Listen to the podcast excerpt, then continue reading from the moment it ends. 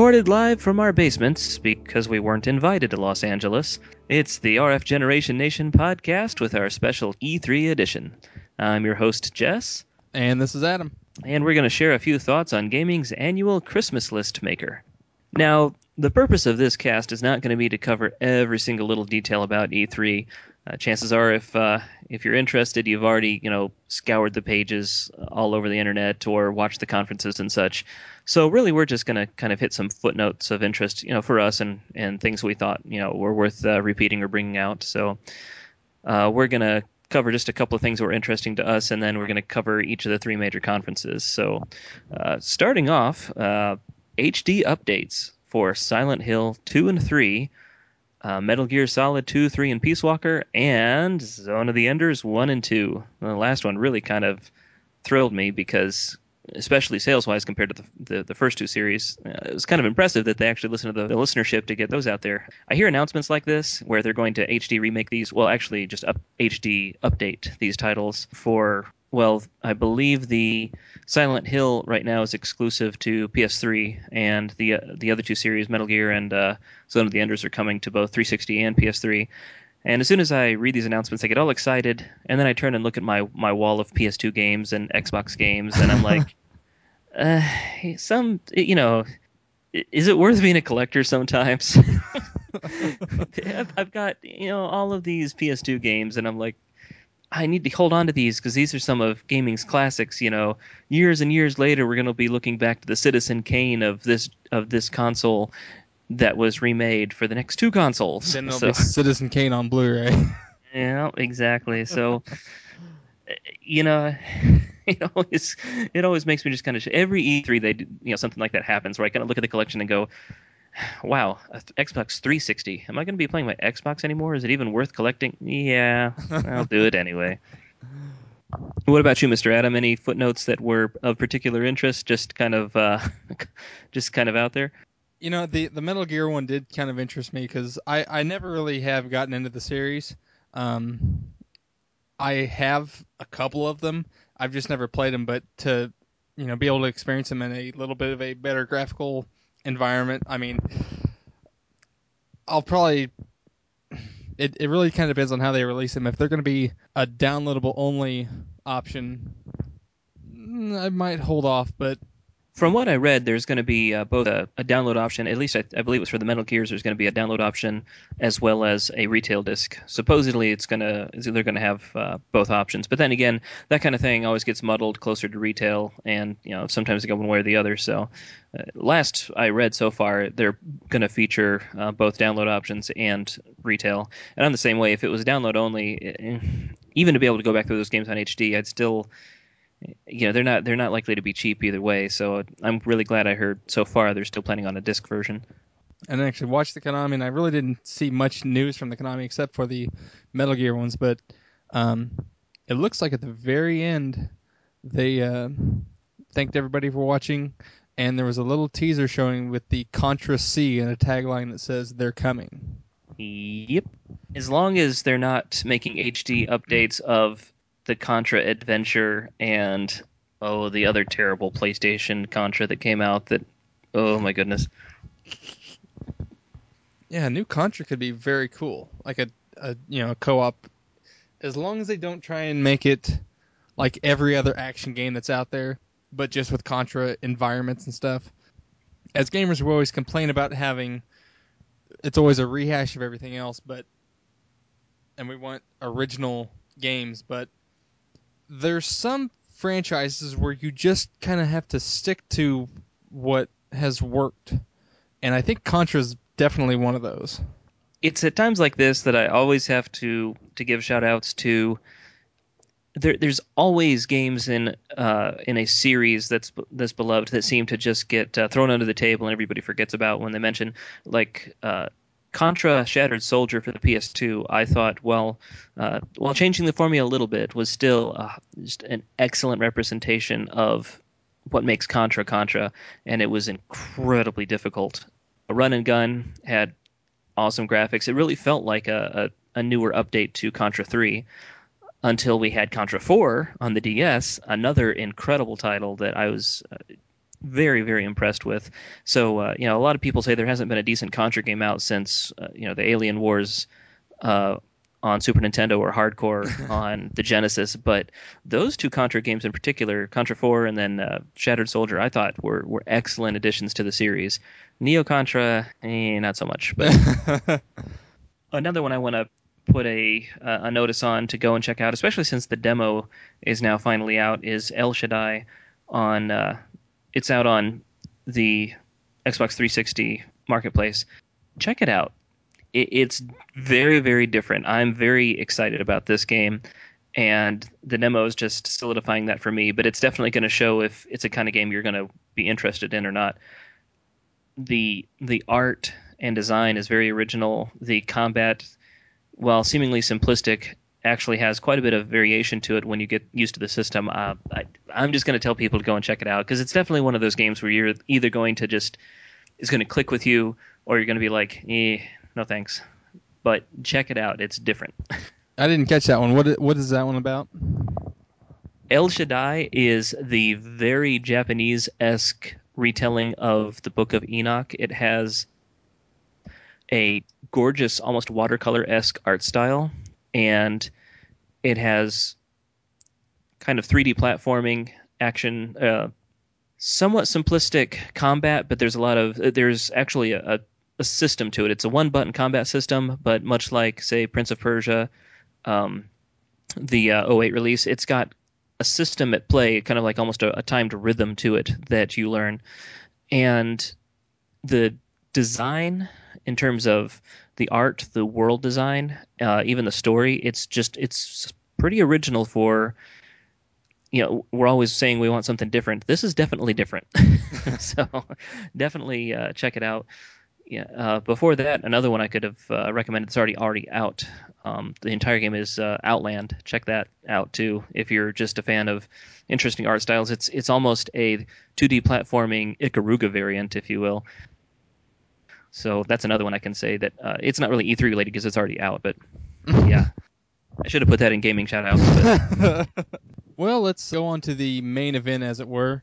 Uh, we'll start with. Um, we'll kind of take these in order. Start with Microsoft and the uh, Kinect Xbox 360, um, since that was basically what every single game seemed to have been showcasing this year.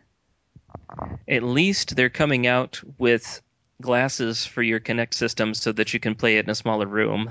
the Zoom accessory for Kinect. You know, uh, I I saw a picture of it, and as goofy as it looks, I might have to pick it up because that was kind of my my biggest complaint with the Kinect is I've got a small living room. I don't have a lot of space to play it, and if that can help me play it and experience it a little bit better, I will definitely give it a good uh, look. Yeah, as hilarious as it is to actually have a lens, basically glasses for your Kinect system, so that it can, uh, you know, to, to correct this short sightedness and it can actually see, you know, smaller living room space right, you know, closer to it to be able to interact. If it, if it works well, it's a brilliant accessory for one of my biggest beefs with the Kinect system, and it's a third party. So you know, it's one of those. How could Microsoft have missed this obvious opportunity if it was, you know, kind of this relatively simple to make it work? That's if it works, because you know it's not out there yet in retail, so there might be some caveats with it. You know, who knows? Cloud sharing for uh, for games and game saves, games profiles, and such is finally coming to Microsoft. We mentioned uh, how silly it was that Microsoft hadn't jumped on the bandwagon with this yet for uh, you know for as much as they are touting all the features of Xbox Live, this seemed like a strange thing for Sony to beat them to the punch. Then again, with the whole hacker fallout, maybe not so much. but um, they finally announced they're bringing cloud sharing uh, to the 360, and I, for one, am actually, you know, this might make me sound like a fanboy because I was concerned when it was uh, brought to PlayStation because of uh, you know the whole digital everything moving to the digital uh, frontier and, and how you you know it might be in the future that uh, you don't have access to your save games if if that's the only way it allows you to save that kind mm-hmm. of thing. But uh, it makes me sound like a fanboy to, to be happy about it here. But the main reason why I'm excited about it coming to 360 is because I've myself and have known others to have imported profiles from one system to another and had problems with uh, achievements syncing up with uh, you know save game data depending on what you were doing. Uh, there's just been a host of issues because we we LAN game so much, and so every now and then someone will forget to bring a memory card or never have bothered to get one, and they'll just try to import their profile over, and it's a clunky system. It seems like something always goes wrong. And even Microsoft recommends not to use that method, just to you know hop your profile from one system to the next. Uh, so the cloud sharing actually seems like it's going to be very convenient for for our purposes here for gaming. Um, you know, not even going to bother repeating my whole. Uh, I don't want everything saved on somebody else's servers from my private games, but yeah, it's coming. Yeah, it seems like they're gonna. It, you know, we we did mention this before, but it, it's it seems like it's gonna be a good thing for uh, once this actually comes down the pipeline. Mostly for me for game saves, just because I can't imagine. I I would not want to restart a game again. I mean, it, that's that's what we're coming down to is that you can either take your game with you over to a friend's house and continue playing it there, uh, or you can, you know, beat the game and not have to, or get close to beating it, and not have to worry if your system's going to red ring or yellow light or whatever, you know, whichever console you're on, um, so that you can actually have to, you know, finish the game instead of getting 90% of the way through and then your system fails and then you have to start over again so you just don't even bother. Uncharted on PS3. well, the indie darling that truly has to win some kind of award for having the most hype for an unreleased game, eh, short of Duke Nukem anyway, Minecraft is coming to the 360. I don't think they could have snagged a you know a, a better title from PC over to for 360. Uh, they say it's going to be different than the PC version, eh, but there's going to be cross connectivity. They haven't announced how all that's going to come together, but uh, yeah, that I was really thrilled to. to I, I have not put much time into Minecraft because to me it's like the old school SimCity games. That's why I stopped playing them because I will- I start and I don't stop, and then I'll uh, I'll I'll go, hey, where's my three year old? Oh, you're 18. Yeah, I probably should have uh, just saved and quit a while back. I, I'm thrilled this is coming out though because there's already a huge audience for it on the PC and for a game that's not even released. And if they have a version for 360 that's at all nearly as you know, hopefully they'll have some kind of uh, customization features to you know that they have similar editing and that kind of thing like they do for the PC. I you know I just hope that they're not you know they're going to have an open version that's going to be able to do a whole lot because you know, the community around that game is just phenomenal and it's exciting to know that that's coming to a console. Yeah, I've, I've actually that's one of the few PC games I've picked up in quite some time as Minecraft. It has got a huge following, and for Microsoft to be able to bring it to the, the Xbox, I was I mean, it really I mean could have gone to anybody. I hope that they don't cram it in there and not actually use the 360 to you know its full potential. I, I hope we don't end up with another StarCraft for Nintendo 64.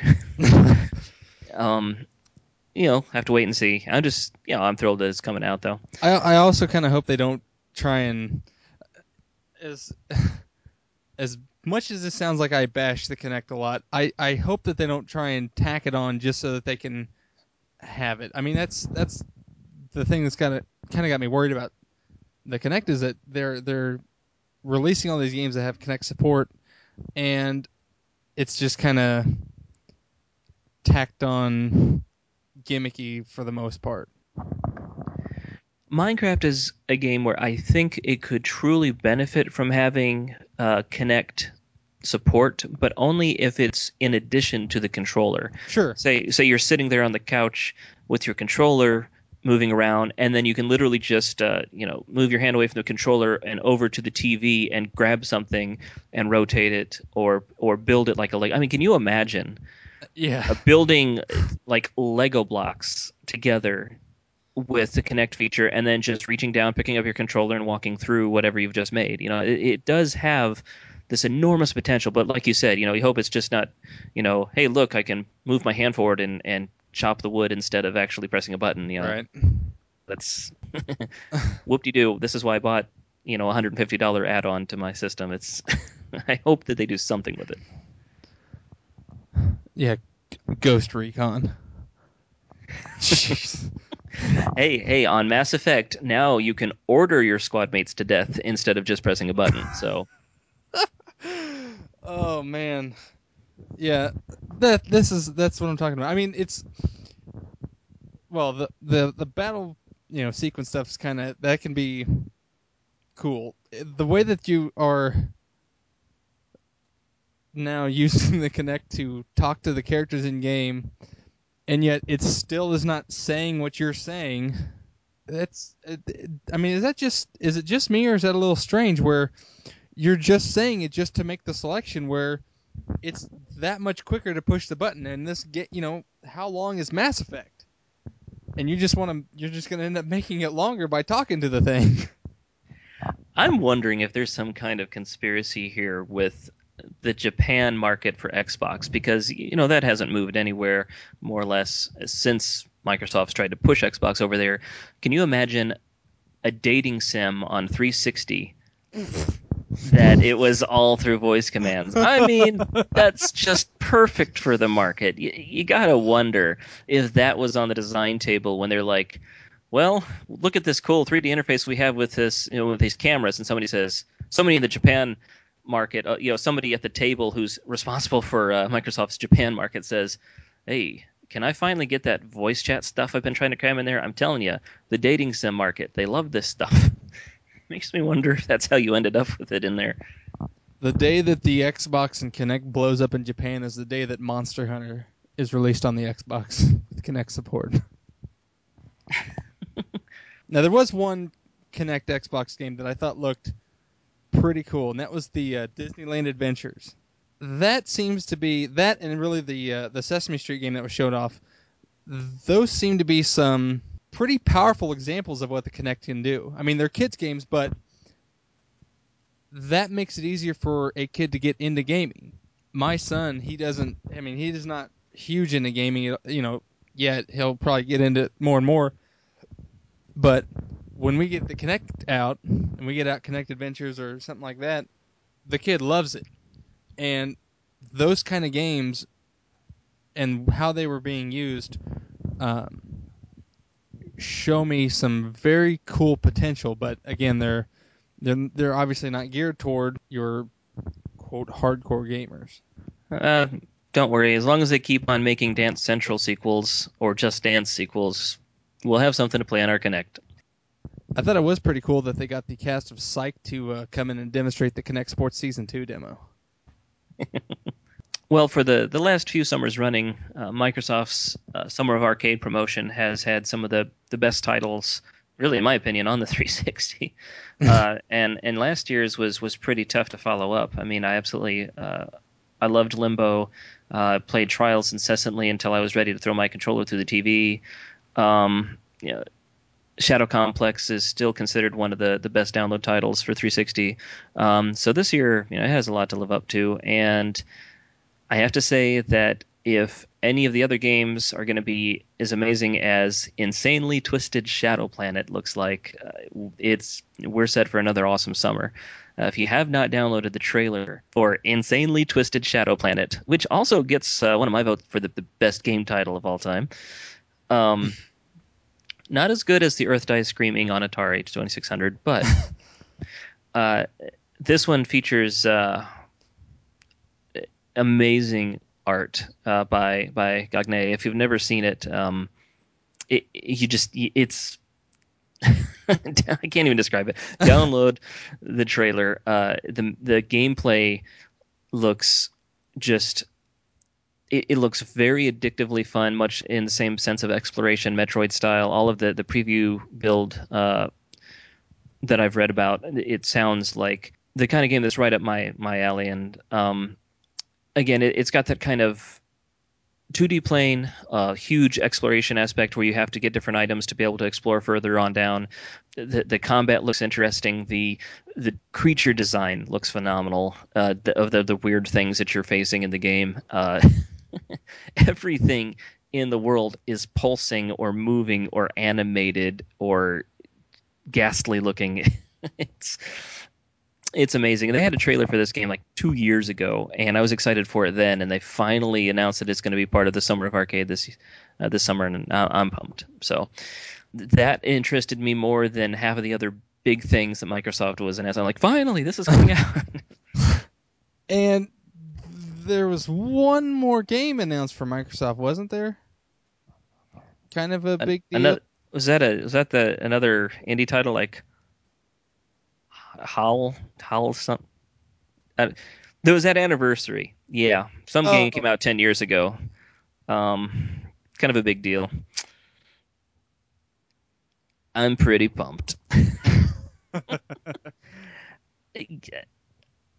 I'm everybody on this site probably knows I'm a Halo fanboy, and I am pumped about being able to play through the original campaign uh, on live with with a friend with uh, better textures, uh, better environments. Not too pumped about going through the library level again, but they've said that they might they might make some they're not going to change the architecture because they're trying to stay true to the original game so the level design is going to be the same but you know if they just give me a warthog to run over everything to get to the end uh, you know, that'll be enough for me uh, the game actually runs two engines simultaneously the original halo engine as well as uh, the updated reach engine so that you can uh, similar to say ARP type dimensions on uh, on the Xbox Live Arcade, you can press a button to see the new graphics or the old graphics. I don't know if it's a button press, but they're actually you can switch at any time hmm. to see the original game engine playing uh, versus the new game engine.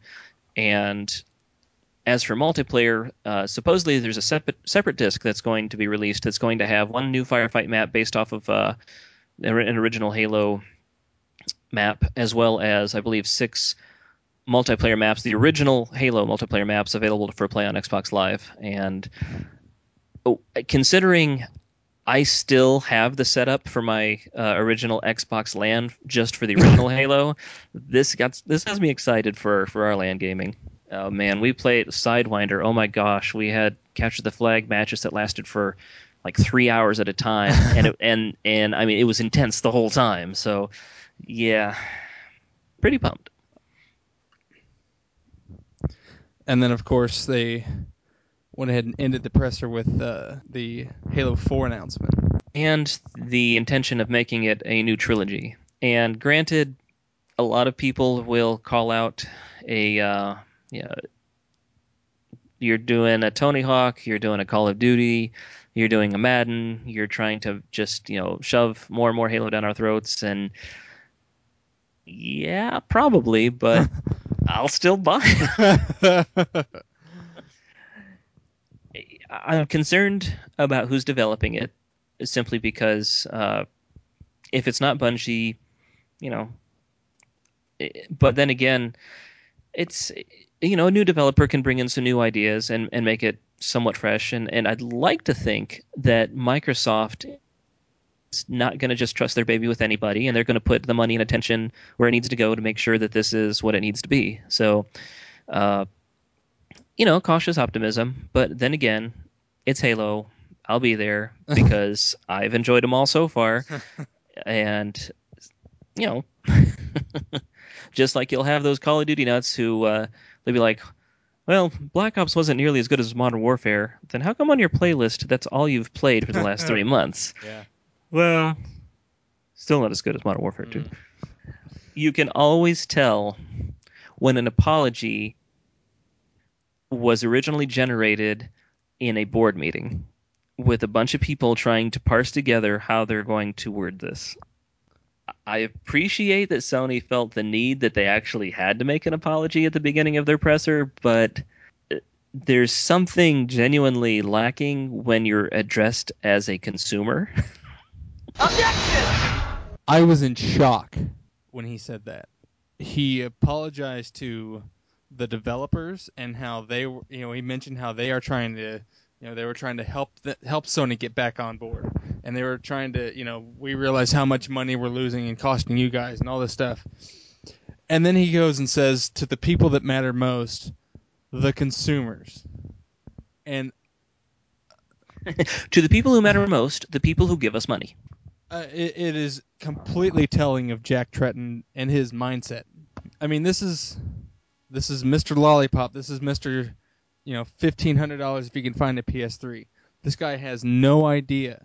He he he really doesn't. At this, I mean, it's to me, it's painfully obvious that he really doesn't get it.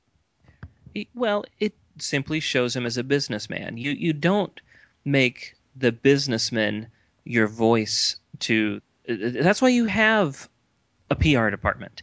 That's why you have a marketing department. This is why you know Activision should never let Bobby Kotick speak Then they should have had Kevin outside of a boardroom. When when you. Yeah, there you go. That would have gone somewhere. That would have gone yeah. somewhere. Yeah, when you have like Bobby Kotick before saying, you know, he wishes he could charge more for these these plastic peripherals for the the uh, the game market. I'm sorry for the uh, music game market. Well, you know, look where that got you when they were at the price what they were. Yeah. Um, you know, when he's saying things like uh, he, you know, wishing that he could uh, just annualize sequels to these certain games ad infinitum. You know, it, these things that he's saying, it's it's the kind of talk you expect out of a boardroom. That is what you say to shareholders and investors and that kind of thing, and it makes sense. When you say that to the gamers, it basically shows the side you don't want them to see. The side of how can I turn you upside down by the ankles and shake you until everything comes out? You know, you uh, yeah. I, and sometimes I think that the you know the hubris they have in that position and making that kind of money, uh, you know. know, Maybe it really does come out of a sense of personal responsibility to address, uh, you know, the people who are, are shelling out of their pocket to give you things. But boy, I tell you what, it doesn't come across very well. I remember looking through the comments section after that uh, after that came out, and man, there was not too many people who were impressed with it from what I read. Yeah. But after that, we did have some pretty cool things come out of it. Um, so there's some Uncharted 3 footage, which looks pretty nice. Uh, Reserved. for some reason, they felt a need to uh, show off Infamous 2, even though it came out the following day. Well, it is one of their you know bigger summer releases, and getting good critical response.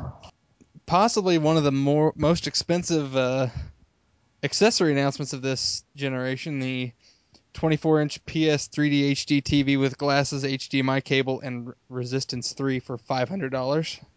That tech, I hope, does not uh, does not stay proprietary. Well, it's not. I mean, they've, they've had actually that tech out for a while, but I just hope that it doesn't, you know, kind of just get killed off after this TV because the idea of playing split screen with a person without an actual split screen, you know, two people looking at one TV and each of you can see your own thing full screen, you know, that takes a lot of hardware to run because the system, you know, has to basically run two engines simultaneously for the same game. But the, the tech there is just uh, enthralling to me. I, I would love to to be able to see more games utilize that. That's part of the problem with this TV I see though. I mean that to me is an awesome feature to be able to do that, but not a lot of games support that. So, you know, it might be good for two or three games and then eh, you know, it's good for a 3D TV, but Well, and then there's uh, right after I right after reading about that, I did see on YouTube somebody took they already had a game that supported it. They had a Vizio 3D TV and the regular glasses. But all he did was he put the in one set of glasses he had two left uh, lenses, and the other side he had two right lenses, mhm. and worked perfectly to do exactly that. And he didn't have to, you know, he had a larger TV than the PlayStation one, and it worked exactly the same. Yeah, I've seen that tech out for um for computers for quite a while too, where they've Mhm. been playing around with some games you can mod to make it uh, two player compatible on one machine.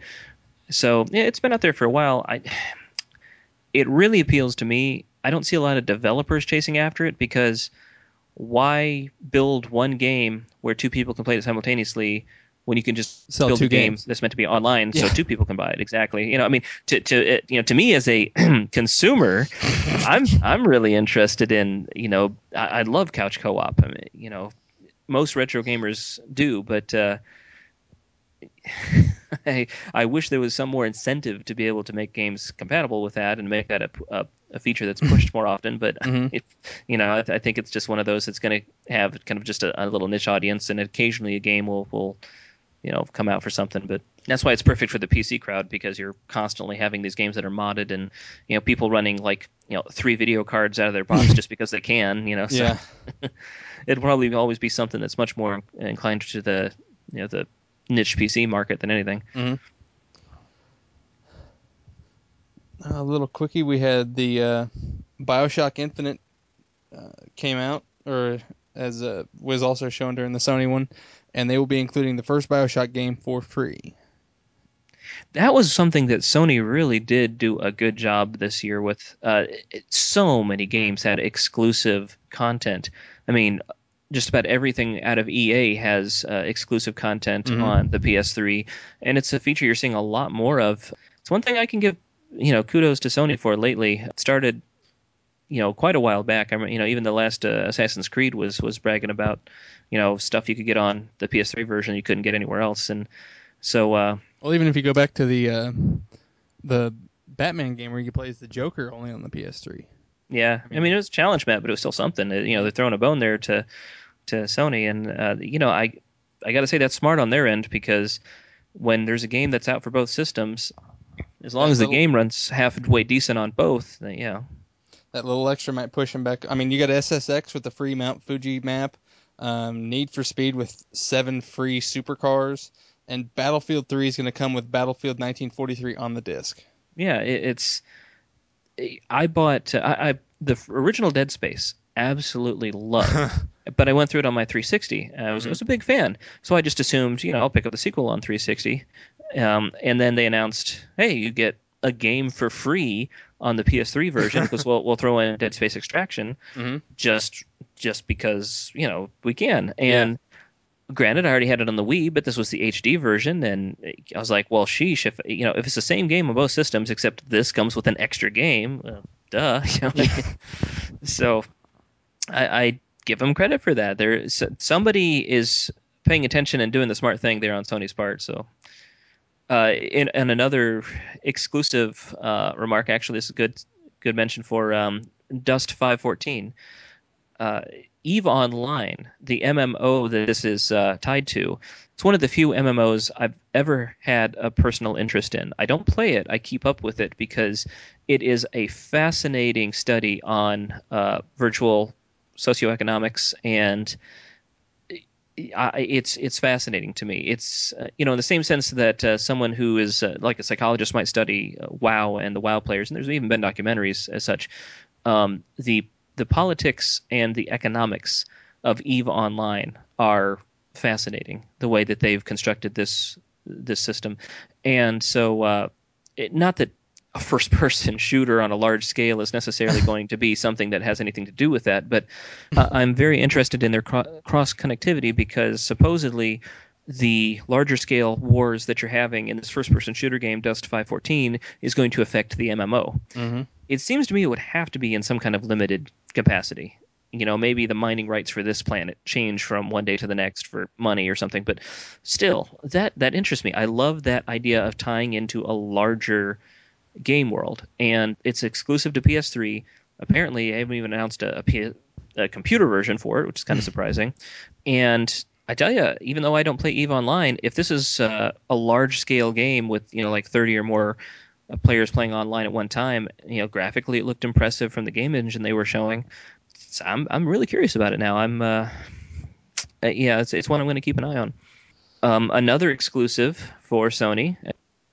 Again, I, I got to give them uh, very high kudos for Dragon's Crown, new and by Vanillaware, uh, who's known for Muramasa, Odin Sphere, and Grim Grimoire, uh, three of my favorite games on the PS2.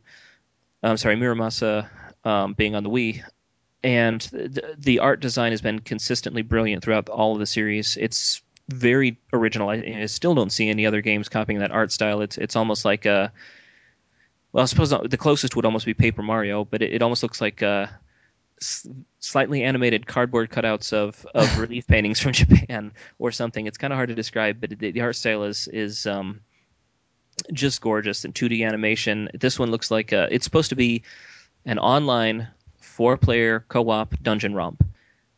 uh, kind of a spiritual successor to Golden Axe, if you will. And just looking at the trailer, I'm I'm very excited to see this one come out because I've been a big fan of all of Vanillaware's other titles, and so far as I've heard, it's a PS3 exclusive. So, yeah, as Sony pulled out some big guns here for the uh, only on PS3 this year. Mm-hmm. And just when you thought that the new PlayStation Portables uh, name couldn't get any worse, it has become the PS Vita. Suddenly, I'm hungry for cheese. I don't know how that. Uh, Well, you you got Xperia. If you you look at like the you know, VAIO, I mean, Sony's always you know they've always had uh, listening to their own drumbeat when it comes to naming their their devices, and that drummer apparently is high on something. I don't. once you know the it's funny that you mentioned the VAIO because you know I thought it was kind of a weird name, and then someone actually pointed out the. You, do you know what the what the the sim what it, it stands for essentially? Uh, you're embarrassing me because it's one of those things I know I've heard before. Well, the VA, they're the that kind of curve. It's supposed to be the sine wave for the analog, and then the IO is supposed to be the digital. Uh, I mean, that one is the only one that makes sense. Xperia, I don't know where they're coming up with that one, or Bravia. I mean, there's a lot of these. There's they're just kind of fancy sounding names, and Vita's another one. And by the, I'm sure you know it'll be the same thing. You know, as with Wii, we got used to it, and it'll be just one of those things. But just sounds kind of goofy. They when they said when they came out and said 249 for the Wi-Fi model, I was blown away. I figured there was no way they were coming under three. I I had it pegged at four, but I to hit to hit 250 for the base Wi-Fi model, that is quite the price point. Yeah, this is perfect coming right in line with uh, the 3DS. I love this because this is going to, theoretically make some some close competition. Uh, I, when two systems come out to a similar price point like that, you know, you're going to see them battling out. I, I'm excited to see what kind of bundles they're going to offer. Who knows? You know, the 3DS might even have a, a price drop by the end of the year, since you know, for the same price, you're going to get this, you know, gorgeous looking portable system that supposedly has. Even though I've heard or uh, I believe that they've scaled back some of the tech specs uh, from their original uh, prototypes to be able to fit that price point. But still, you know, you know it's going to be a, a gorgeous system graphically and capability wise. And the 3DS is no slouch, but you know, when you put the two together and you see the same price point, I'm uh, I'm really happy that they they stuck with that. Actually, it's I'm disappointed that the 3G model, the one at 300, they apparently last I read, I could be wrong, i- is exclusive to AT&T for the carrier, which again shows that for, for every two steps that, that they take in the right direction, they trip over the next three. Um, Did you see? No, please. Did I can't remember. Did you say that you did see the Sony one, the, actual, uh, the actual press conference? uh, yeah, everybody booed They they did there that. was boos, there was kind of sarcastic clapping, and there was laughter, and I was laughing right along with them. It was. Uh, I can't imagine what Kaz was thinking at that time when he says they partner with AT and T, and the complete reaction is no. Ridge, Ridge. Sorry. Attack your Yeah. wireless carrier for massive damage. There you go. Yeah, I think that that was. I don't know if it was done for monetary, but likely done for monetary reasons. You know, some kind of in. Uh, I mean, for crying out loud, Apple did the same thing when they released their, you know, killer machine in the in terms of the uh, the i the uh, iPhone. So And then and then later AT and T. Well, just earlier this year, AT and T said that they weren't ready for the iPhone, even though they were they pushed it so hard. Their data network they've admitted wasn't ready for it. And with AT and T having bandwidth caps on all of their wireless plans, they, I mean, I, how much are you going to pay to download games for your P for your PS Vita? I almost called it a PSP Go. Um, I mean, seriously, how, you I mean, you're gonna have uh, Wi-Fi, but if you don't have, you know, if you're only on the 3G for the time being, and you're gonna end up hitting, uh, you know, if it's a couple of PS mini games, or if you, if they're gonna have, play, you know, PlayStation One games that you can get off the PSN for the Vita. I mean, anything like that, that's gonna take up a lot of bandwidth. Yeah, I remember reading, I believe that the iPhone takes, on average, an iPhone uses 25 times more data than a standard uh, smartphone. Like you, you see that much more usage out of it, Right. and and it just you know it, the AT and T network is just you know falling to pieces under it. So, yeah, th- this new announcement, oh, my- you know, where are they going with this? It's it's unlikely that. Uh, all you're going to be playing on it is the equivalent of PS Minis, you know. Right. So Now that they showed off some cool games on it at 250, man, that that's a very good price point. I mean, and they showed off a new Uncharted game for it. They showed off ModNation Racers with its how I mean, ModNation Racers building a track on the PS3 is easy enough. To do it just by swiping your finger across on the screen, I was amazed. They've showed off the Street Fighter Cross Tekken, which looked pretty good on there too, and it's going to be interesting once it comes out. Uh, I, I think the games. The last I've heard that is that games are going to be coming out on like memory sticks. It's not going to be fully download only like the Go. Have you heard that? they supposedly are going to have uh, options for both, where you can buy it retail and download, and Okay. they they haven't solidified from what I heard, but yeah, I think that the likely scenario is that it's just going to be on a you know on the equivalent of a, of a memory card that you just you know buy, and it's it's um just for that game. Mhm. I um Like the Tapwave Zodiac. you can't get over that Tapwave I you picked up. That's can't. hilarious. I would have to pick up a Vita just for the new Wipeout because uh, because I have to own all the Wipeout games. So they knew that. That's why I initially picked up a PSP when I did, just so I could play the new Wipeout games. So yeah, they they got me either way. It was kind of an odd selection, I think, at the end of it. Um, the quick little trailer for the new Sly Cooper. I mean, I know they just released the Sly collection and everything, but I don't think anybody was expecting it. I'm not sure kind of what the reaction was to it.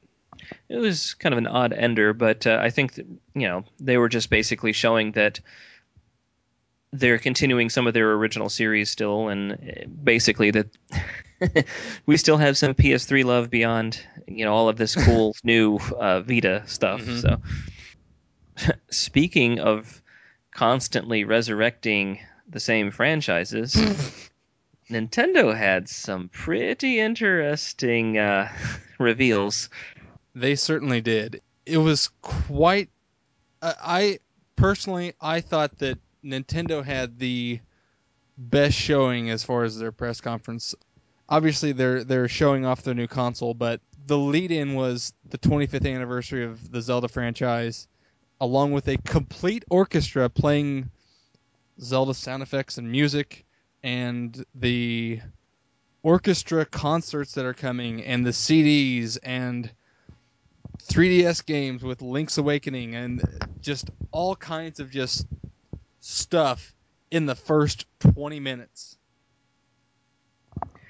Yeah, Nintendo gets a lot of flack for you know releasing just the same IP, uh, almost sequelitis, just with you know it, you got the same series over and over. But you know, there's so much nostalgia built up after all these years for those games uh, that have so many little ties that that bring you know a whole whole series together with you know whether it be Mario and Mario's various iterations, Zelda, Donkey Kong. You know, there's just there's no end and so to, you're really and- kind of playing on the nostalgia there when you have a, an orchestrated concert of all the stuff you grew up with as a kid. hmm And usually, I mean, it's not like a Madden where it's just the same thing, kind of, you know, with updated rosters or anything. They there's usually some sort of a new twist to each game, um, while keeping the same sort of play dynamics.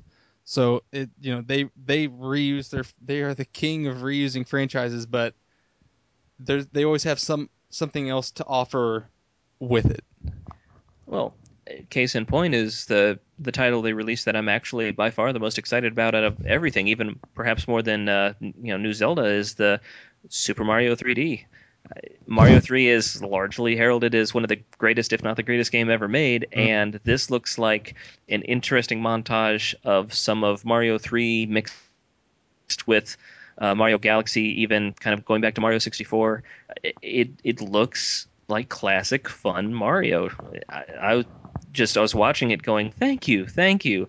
After you know a couple of Mario Sunshines, and you start to go, "Eh, do they still have it?" And then they release this, and you're like, "Yeah, I'll buy it." I was so happy to see the Tanuki suit back. I and and really that kind of I'm not sure if they're gonna have it or not, but if they're bringing back the Tanuki suit, I really hope that that means that they're gonna bring back some of the other ones. I mean, it wasn't used that much, but it was kind of an interesting play dynamic to have the uh, frog suit Agreed. and to uh, I my favorite. I mean, I would say top two favorite in uh, Mario Three is Tanuki and the Hammer Brothers suit.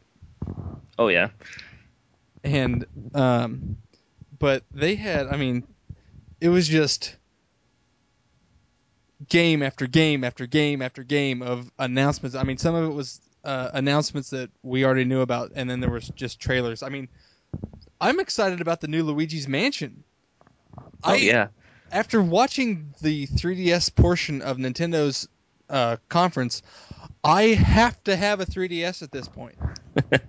I I have to. I'm saving so hard so that I can get one as soon as I can. so you can sit and wait for months and months and months for these games to release. Oh man, I just want to be ready. Because if I don't do it now, I will not be ready in time. it was the smartest thing that Nintendo could have possibly done to basically to blunt the effect of, of Sony's Vita because you know after seeing what was already out um, floating around the internet you know gamers in the know who've been keeping up with this stuff are well aware that Sony's new handheld is on a technical level going to blow away the 3DS. I mean, you take out the, the actual 3D gimmick, and hardware-wise, the, the 3DS isn't going to be able to run anything like uh, you know what the Vita is is showing off. So, what better way to, to blunt the impact of a of a superior on a technical level like that console uh, with all of these amazing looking games? Well, you string you string together a trailer of all of these updates to classic franchises that make you go, I have to have that. I have to have it. A Mario, a, a Zelda, Star Fox. You're kidding. I, I, ah, you know, I mean, it was it was brilliant on their part. They knew exactly how to get people to, to go. A 3DS is what you know. I don't care if I get a Vita or not. I know I have to have a 3DS. Uh, the the AR cards in Kid Icarus, I thought that was pretty cool too. yeah, the three on three battle sector. It, it was it's it shows that uh, you know they're they're really wanting to do something. They're taking these old franchises, but they're doing some new things with them, and yeah, that's exciting to me. I agree. It's it's not just you know another more of the same. It's it's something just a little different, which easily explains the sequel to the Wii console. Yeah, there. I mean, the the one more before we get into that. The the one thing that I kind of noticed this year, I didn't really notice it as much in the uh, Microsoft and Sony pressers, but I distinctly remember audible cheers during the Nintendo one. Mm-hmm. I mean, loud, uproarious. Yes, this is coming. This is going to be awesome.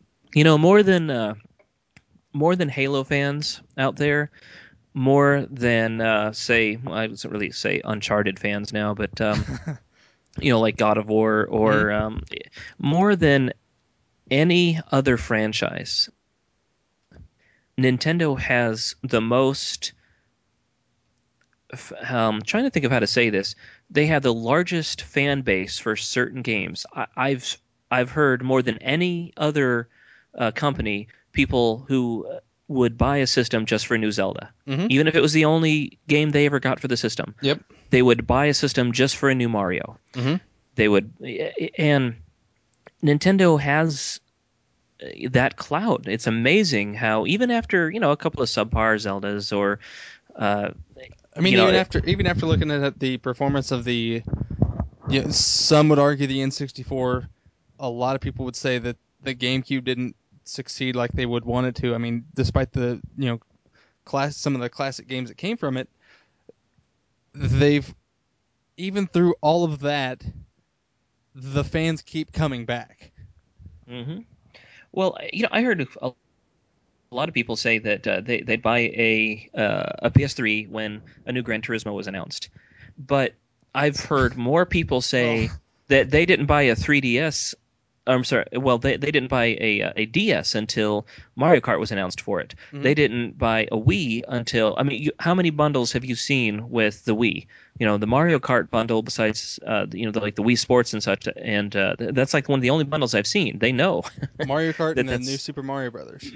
yeah, they they know that that's what's going to sell, and uh, they they know the rhythm. It seems sometimes of when to you know we, we wait years and years for some of these bigger titles, but they seem to know the rhythm of how to just kind of string you along and keep you going. So it's uh, That's They- always they- kind of been that's always kind of been a complaint from Nintendo uh, consoles though is they're not getting the games out fast enough, and it's you know everything's always seems to be you know a couple months off. Well, yeah, if they if they released all their games at once, then they wouldn't have anything else to tide you over for the next three, four, five years until the next hardware came out. Well, there's therein lies the, the problem with third party support, and that's always been also what's been tied to Nintendo ever Yes. since the the you know Super Nintendo era, but when they kind of broke stride with cartridges on N64, Mhm. uh, and that's it seems like they're really trying to address that with uh, the Wii U. Uh, It's I thought I thought Wii was bad enough. Now Wii U, here, here this is the same thing I, ju- I mentioned with the Vita. We're gonna we're gonna moan and groan about it, and there's gonna be a lot of uh, jokes and a lot of fun poked at the name. And then once it's out and it's out for a couple months, that'll all go away, and we will live with the Wii U. somebody thought the exact same thing I did uh, as soon as the Wii U was announced and uploaded a clip from, in my opinion, the classic uh, Kung Pow Enter the Fist of the the character going wee wee wee. Yeah, yeah. I'm not going to do it because I'm not going to announce. I'm not going to have people shut off the podcast immediately after I start doing that. But um, yeah, somebody had the same idea. Why don't they stick with the prototype names, or why is it that the prototype names are always so much cooler? I mean, The Revolution was a Revolution freaking was yeah, and it was was awesome. appropriate. Why couldn't we have been the development name just to make people go what? I mean, at the very least, it would have kept it, you know, kept in people's minds saying, "What the heck are they developing if they're codenaming it Wii?" You know, I mean, I um, mean, I mean, really, to to be honest, you look at the codename the Revolution. How much bigger of a buzz can you create than than something like with a name like that? I always thought that the the Nintendo Dolphin. I mean, it sounds a little little goofy, but compared to GameCube, I mean, the thing even looked like a plastic purse. How much, you know, are you trying to drive people away on this? The and um, Nitro. Yeah, it, it- you know, I don't. Even the next generation portable, well, you know, obviously just dating itself immediately. next generation portable, ten years from now. Um, at least that to me, you know, just compared to Vita, I-. How many, how many grandmas are going to be coming in looking for the Sony Vita? They're going to see that on their kids' wish list, and they're going to buy them a block of cheddar. They're, They're going to have no they're idea. buy them what- a pack of vitamin water. I, so, yeah, I don't know why it seems like their original code names are all much always cooler than what they come out with. It's, but it, we'll blame the marketers on that one too. It's Yeah. the people that wrote Jack Tretton's speech. well, maybe that's why Jack Tretton jumped in. He's like, "Oh my gosh, you named this what? Look, I'll handle this. Okay, I'll talk to these guys." You know? Maybe that's what happened. I don't know. I did, I did think it was pretty funny, uh, just to kind of throw back to that, that he was gonna, uh, he made a little poke at Kaz's Ridge Racer line. Yeah, at least they could make a fun of themselves to some extent. I mean, Kevin Butler shows that, if nothing else. I agree. He really should have been the front man there, but ah, well. well, so do we want to talk any kind of specifics on the Wii U? I mean, It This doesn't. it- well, I obviously can't buy one because it doesn't have GameCube backwards compatibility. I mean, I'm sorry if you know if if I can't play Aquaman on it, what's the point? I th- I think they're doing you a big favor by not allowing that. Yeah. the, what was fascinating to me is that the well, first off, the controller itself. A lot of people uh, who have been reading online, I think, have been mistaking the controller for this for the console. That because was the, that was I think the huge misconception at the beginning was that the controller was the console. yeah, a lot of people don't realize there's a there's a box just like the Wii. It actually looks a lot like the Wii. It's like kind of rounded. Yeah, it, um, that you have to use with this thing, and the controller so far, the system only supports one controller, Mhm. and then you can use uh, the GameCube accessories, GameCube controllers and such uh, as Wii. controllers for the Wii. Wii remotes. Wii, I'm sorry. I'm sorry. Yep. I did. Uh, see, look, I'm just pining for it. Yeah. Um. Yeah. It uses the the Wii uh, accessories for it. So, um, the the the controller uh, still has all the motion sensing and the the has a built-in camera and the gyroscope Two and uh, yeah, it, it's it's. I mean, they really did and touchscreen and and pack uh, everything into it. They some of the I mean on the it's obviously it's all tech demos at this point, but I mean we're we're looking at a year before it's released, but the stuff that they've shown off already, I mean, look at how they they showed off the ability to play a game without having to have the TV on. You can somebody can be watching TV and you can be sitting there playing your Wii U game on the screen without having to have the TV. So you know somebody can do something, or you can play in another room. eh, Uh, well, possibly another room. We haven't really found any kind of ranges yet, but that's it's it's it's breaking you f- from the the living the entertainment room. In a way it feels like uh like a return shot to Apple because Nintendo themselves have mentioned uh, that they know that the iPhone is cutting into their portable gaming Mhm. business. Why you know it, when you have a video game controller that does the video conferencing and calling, a web Mhm. browser, uh, you know Oh, if this when yeah it's got the stylus and all this kind of stuff. I mean it's it's like somebody looked at an iPad you know, someone working at Nintendo looked at an iPad and said, "Just throw that thing in the controller. Screw those guys. We can do all of this on a game machine." I mean, the it's like web browser was very the web browser tech demo they showed off was very cool because you were able to hold it up to the screen and it would show the web page on your controller and then you can manipulate it further from there i mean uh, it's you know it's not a, a huge deal but it's it's something that you're not necessarily going to picture as being something that you could imagine doing with a game system. I mean, showing the different menus from the games on the on the controller instead of up on the screen having to pause, or you can just swap items in a Zelda game or something like that. After, I mean, I saw the Project Cafe kind of leaked pictures and stuff like that. I would have never guessed that they were going to use the controller like that. Well, I tell you what, we mentioned before that the PSP is, you know, going to be this like it, it might be a hacker's console for console generations to come. I'm sorry, uh, in like the hacker system, you know, because it's it's so relatively easy to hack and you can put so many emulators and stuff. Can you imagine the uh, the Wii U controller in the future? You know, I mean, it's not obviously as portable, but can you imagine that thing hacked and running anything you want to on it? You know, It's kind of yeah. That's I mean that's still kind of yet to be determined because we're not sure exactly how it is driven. Whether it's simply getting a secondary video feed from the console or if it's actually processing stuff on the controller itself. yeah, it's you know, there's still a lot that, that we don't know about uh, the system itself. There's there's a lot of people saying that it's definitely this, and then it comes out and saying no, it's actually this. Mhm. So yeah, there's still a lot of hearsay, but uh, you know, just classic Nintendo. They're kind of going on their own and and doing their thing, and uh, everyone else is just like.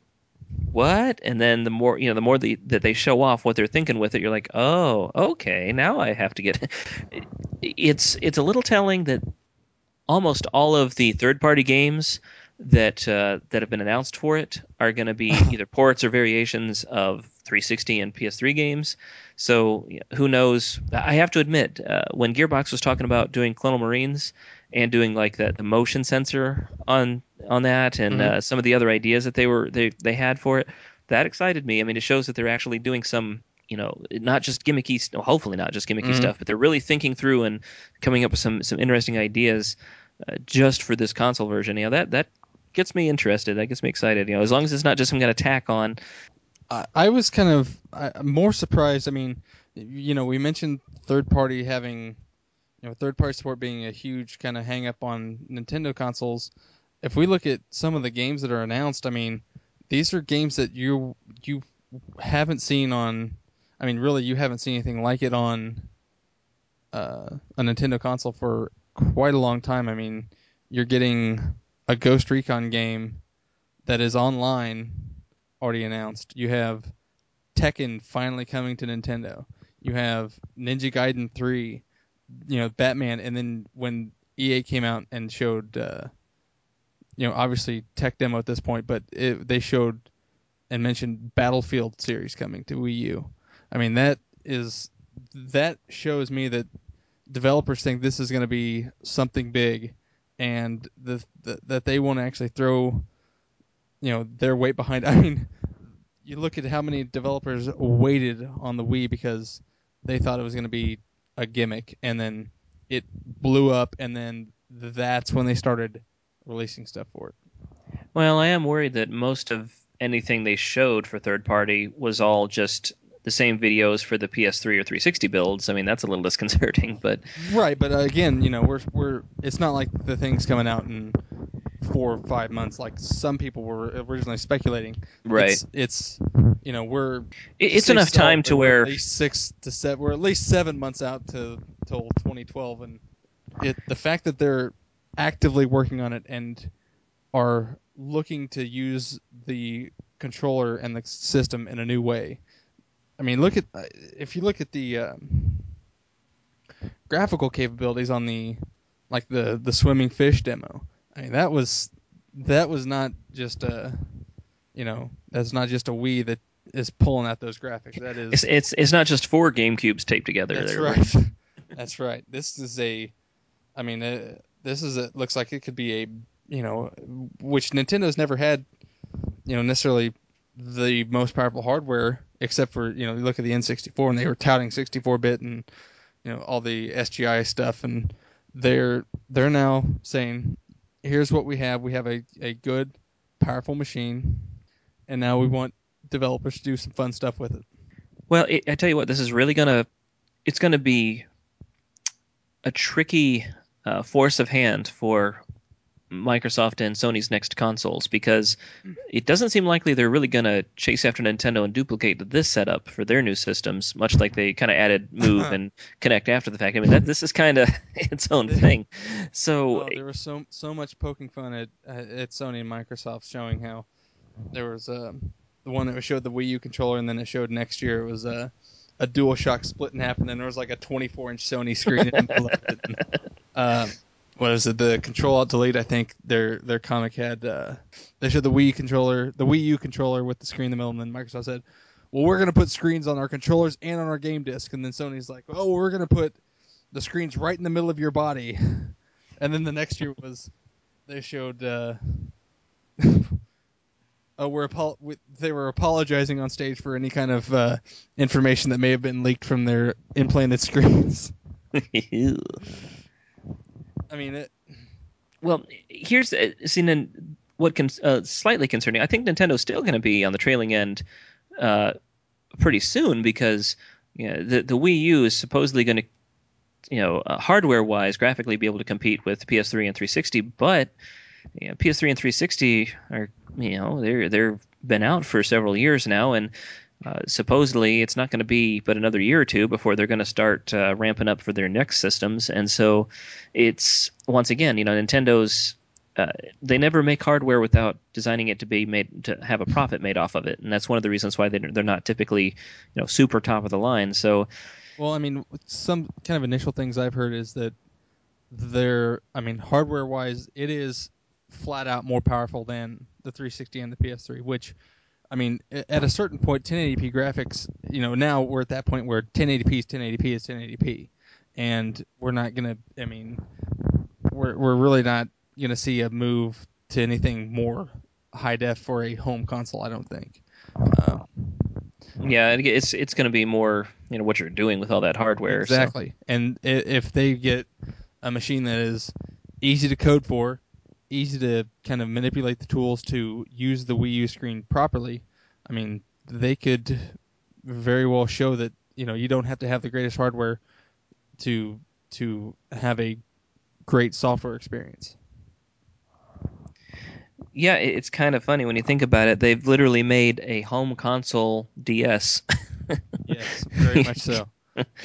so, yeah, I, I'm I'm excited because it's different. I'm excited because it shows some out of the box thinking for how to play games. And granted, because there's such companies as EA and Ubisoft, there's going to be, you know, cross-platform games where they add some bizarre gimmick to the Wii U variant so that mm-hmm. it's not really all that special. But at the same time, there's going to be products from Nintendo and the occasional offbeat game that's just different enough to say, you know, you can't get this anywhere else. This is you know, this is a Wii U experience and it's really nifty. So, I, my uh, I, when I saw what the Wii U was with that controller, my first thought was imagining a first-person, uh, first-person shooter multiplayer online with ARG, where you're looking at you know with the cameras, you're using the screen to look around you, and you can see like this apocalyptic landscape equivalent or something, and your friends who are online, you know, are ducking in and out of your furniture. That that kind of idea to me is just thrilling. I mean, sure, you'd break break a hundred controllers trying to dodge and swinging it around in your living room, but at the same time, hey, you know, all the rage is with uh, getting you off the couch these days and playing while you play games anyway. So hmm it's it shows that there's some something different, and we're just waiting for somebody to match the imagination with uh, you know a fun game and the hardware and putting it all together. So here's to hoping.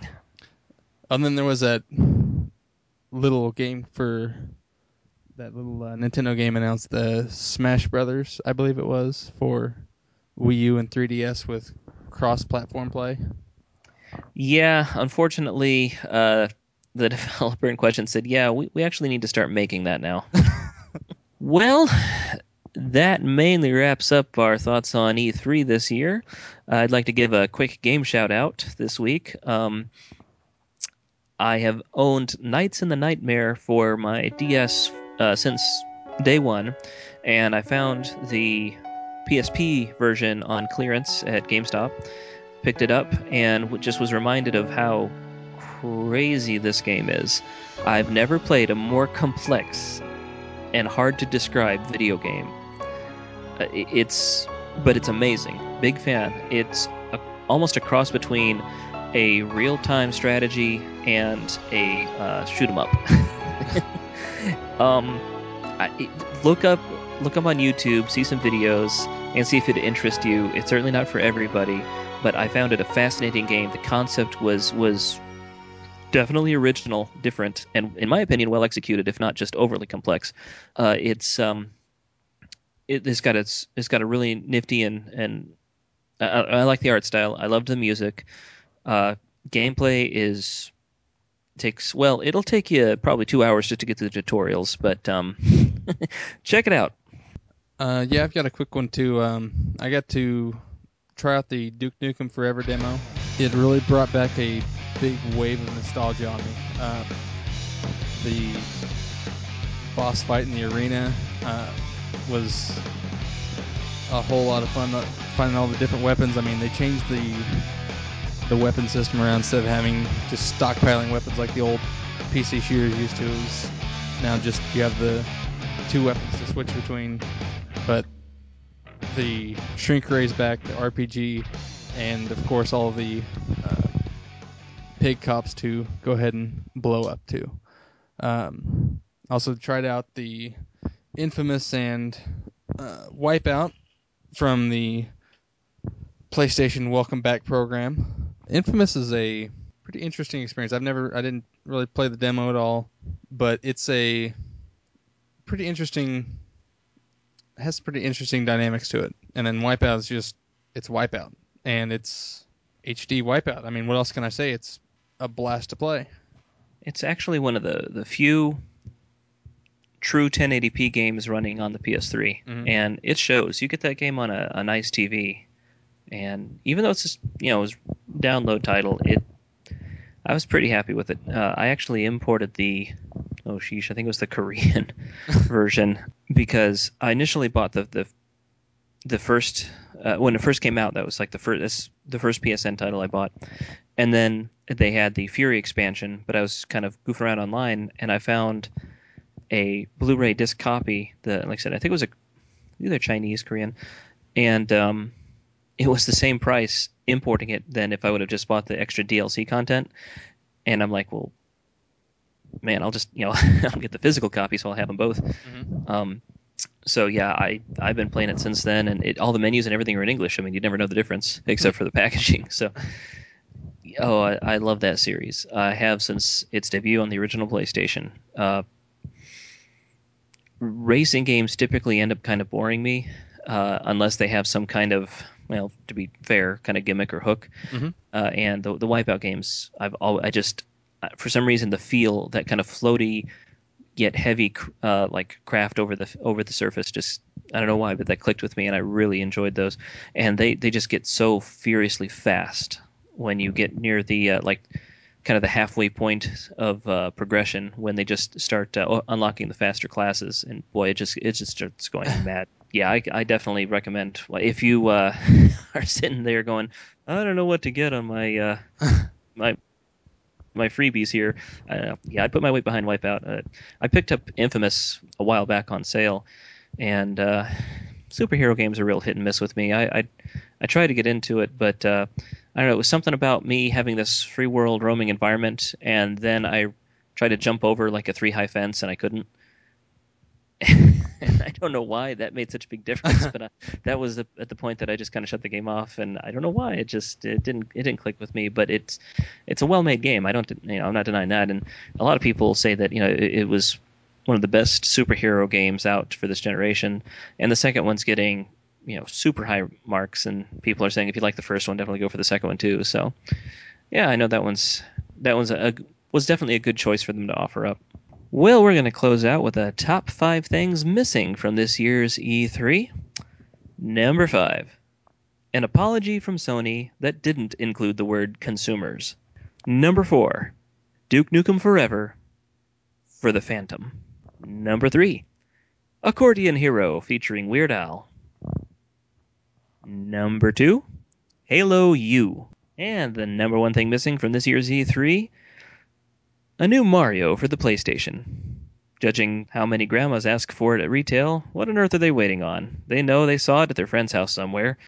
Well, we couldn't even cover uh, a fraction of all of the big stuff that happened on this year's E3. I have to admit, I'm I was more interested this year in what was released than I have in you know the last couple of years. There was just a lot more products that came out that I found interesting. A lot more games that I'm actually excited about, and you know we we tried to cover some of the ones that uh, weren't mentioned as loudly as you know for for every Halo Four. You had a insanely twisted Shadow Planet that didn't quite get the same coverage, so we wanted to try to point some of those out and just kind of eh, give our thoughts on the future of our grand hobby. If you have uh, any questions or comments or thoughts or E3 experiences that you'd like to share, be sure to post them up on our forums at rfgeneration.com. Uh, you guys can also get in contact with the show. You can call us at area code 318 RFG tip 5. That's 318 734 8475. Uh, you can send us an email at podcast at rfgeneration.com. Uh, you can chat with us live in IRC in channel RF Generation on QuakeNet. Uh, of course, you can contact us on the on the forums at rfgeneration.com. And for those who don't currently use the site, you can also use it to track your game collection and create your own gaming blog. We hope you've enjoyed our uh, after the fact E3 coverage, and like I said, be sure to uh, send us your thoughts. Until next time, God bless, game on, and keep it on Channel 3.